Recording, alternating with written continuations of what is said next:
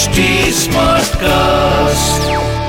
आप सुन रहे हैं एच डी स्मार्ट कास्ट और ये है फीवर एफ़ प्रोडक्शन जयपुर की रहने वाली हैं रिधमा शादी इनकी हुई है दिल्ली में। पति बहुत गुस्सैल मिजाज के हैं।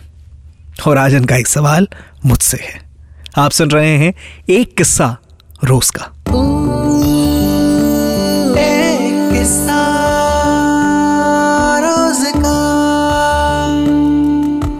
कहानियाँ सुनाता हूँ मैं। और मेरा ये मानना है यार कि दुनिया के तमाम सवाल, जिनका जवाब हम हर रोज ढूँढने की कोशिश करते हैं, उनका जवाब इन कहानियों में छुपा है। और शायद यही वजह है कि आपके हर सवाल के लिए मैं कहानी सुनाता हूँ। अब जैसा सवाल मुझसे रिदमा ने पूछा रिदमा ये कहती हैं कि मुझे अपने पति की एक आदत बहुत बुरी लगती है। आप जानते हैं कि दिल्ली की सड़कों पे बात बात पे हॉकी निकल जाते हैं, लड़ाइयाँ हो जाती हैं। और ये हर दूसरे तीसरे दिन जब अकेले जा रहे हो, तब भी, जब मैं साथ में बैठी हूँ, तब भी बिना मतलब लोगों से झगड़ते रहते हैं, लड़ते रहते हैं। कई बार इनकी भी गलती होती है और कई बार रास्ते में चलते हुए कोई और गलती कर दे, वो लड़े तो ये डबल लड़ते हैं। एक बार तो ऐसा हुआ कि शराब पिए हुए कुछ लड़कों ने गाड़ी ओवरटेक की, ये हाथ चलाने लग गए, जबकि मैं गाड़ी में साथ में बैठी हूँ। कम से कम इस बात का तो ख्याल करना चाहिए ना। रिदिमा आपकी बात तो देखो बिल्कुल सही है। मुझे लगता है कि आपके पति को आपको एक कहानी सुनानी चाहिए। तो हुआ यूँ कि मैं टी थ्री से बाहर निकला। टी थ्री जो लोग दिल्ली से बाहर से सुन रहे हैं इसे दिल्ली एयरपोर्ट का टर्मिनल थ्री तो मैं वहाँ से बाहर निकला और मुझे गुड़गांव जाना था। कैब बुक की मैंने और कैब वाला बड़ा मज़ेदार इंसान था। मस्त अपना गाना वाना गाते, क्या हाल है सर, कहाँ से आ रहे हैं, वगैरह वगैरह पूछते पूछते। जो थोड़े बातूनी ड्राइवर नहीं होते, ऐसा था। अच्छा इंसान था। गाना वाना गा रहा था अपना मस्त। और मैं अपने फ़ोन में लगा हुआ था। धीरे धीरे गाड़ी चल रही थी, बहुत ज़्यादा स्पीड भी नहीं थी।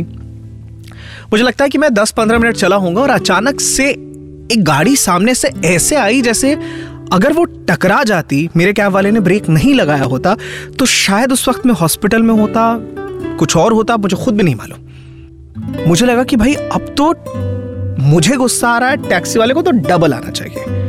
पर हुआ उल्टा। वो आदमी जिसने गाड़ी बीच में लाई थी, वो बाहर निकला और भाई गाली गलौज शुरू उसने टैक्सी वाले को इतनी गालियाँ दी और मैं उससे कह भी रहा हूँ, भाई, तुम्हारी गलती है, इसको क्यों गाली दे रहे हो? एंड टैक्सी वाला इज़ लाइक वेरी काम वो आदमी चिल्लाया जा रहा है, चीख रहा है, ये कर दूँगा, वो कर दूँगा, साले जानते नहीं हूँ, वगैरह वगैरह। और ये आदमी बिल्कुल काम है। कोई नहीं सर सॉरी मेरी गलती थी। एकदम ऐसे जैसे आइस रखा हो इसके सर पे। मैं परेशान किया ये क्या बात कर रहा है ये आदमी? मैंने उस आदमी से कुछ कहने की कोशिश की जिसने कार बीच में लाई थी। वो कह रहा था कि आपसे मेरी कोई बातचीत नहीं गाड़ी ये चला रहा था। मैंने कहा, ठीक है भाई, तू ही कर ले बात। बहस खत्म हुई। ये आगे निकल गया। मैंने कैब वाले से पूछा कि, भैया, एक बात बताओ, इतने शांत कैसे हो यार तुम? मतलब गुस्सा मुझे आ गया, मैं पीछे बैठा था। तुम्हें तो ज़्यादा गुस्सा आना चाहिए। मुझसे ज़्यादा नुकसान तो तुम्हारा होता है। गाड़ी भी चली जाती, चोटें अलग लगती। उसने कहा, सर, देखिए, मैं आपको एक बात बताऊँ। मैंने कहा, बताओ। कहने लगा कि, सर, आपको पता है कि सड़क पे कुछ गाड़ियाँ सिर्फ़ देखने के लिए गाड़ियाँ होती जैसे ये बड़े साहब की बड़ी गाड़ी थी। असल में कूड़ा गाड़ी है। मैंने कहा कूड़ा गाड़ी कैसे? कहते, देखिए, ये लोग जो है ना, ये सड़क पे कूड़ा फेंकने निकलते हैं। अपना कूड़ा आप पे फेंकेंगे।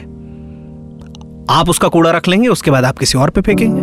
ये चलता रहता है। बहुत लंबी प्रक्रिया है हो सकता है इसका कूड़ा आज मैंने उठा लिया होता जो ये फेंक रहा था मुझ पर मैं घर पर जाके फेंक देता ये कूड़ा, अपने बच्चों पर फेंकता, अपनी बीवी पे फेंकता, हो सकता है आप पे भी फेंक देता। मुस्कुरा के ये बातें कह रहा था तो हँसी मज़ाक में ये बातें निकल रही थी। पर आप सोचिए, कैब ड्राइवर की सोच।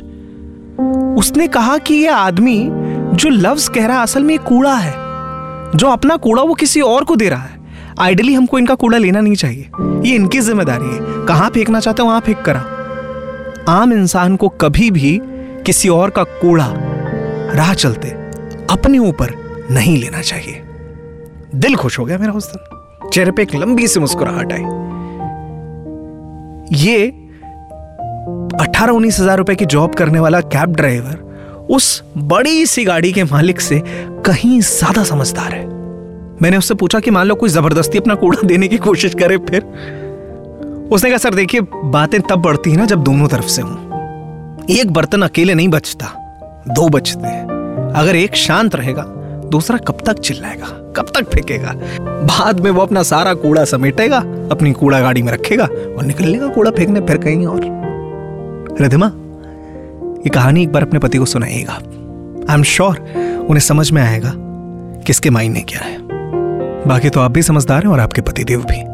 आज के लिए बस इतना ही। अगर आपके भी कोई सवाल हैं तो आप मुझसे पूछ सकते हैं इंस्टाग्राम के ज़रिए। मेरी इंस्टाग्राम आईडी है Nishant dot R J that is N I S H A N T dot R J आप सुन रहे हैं एच डी स्मार्ट कास्ट और ये था fever F production smart Smartcast.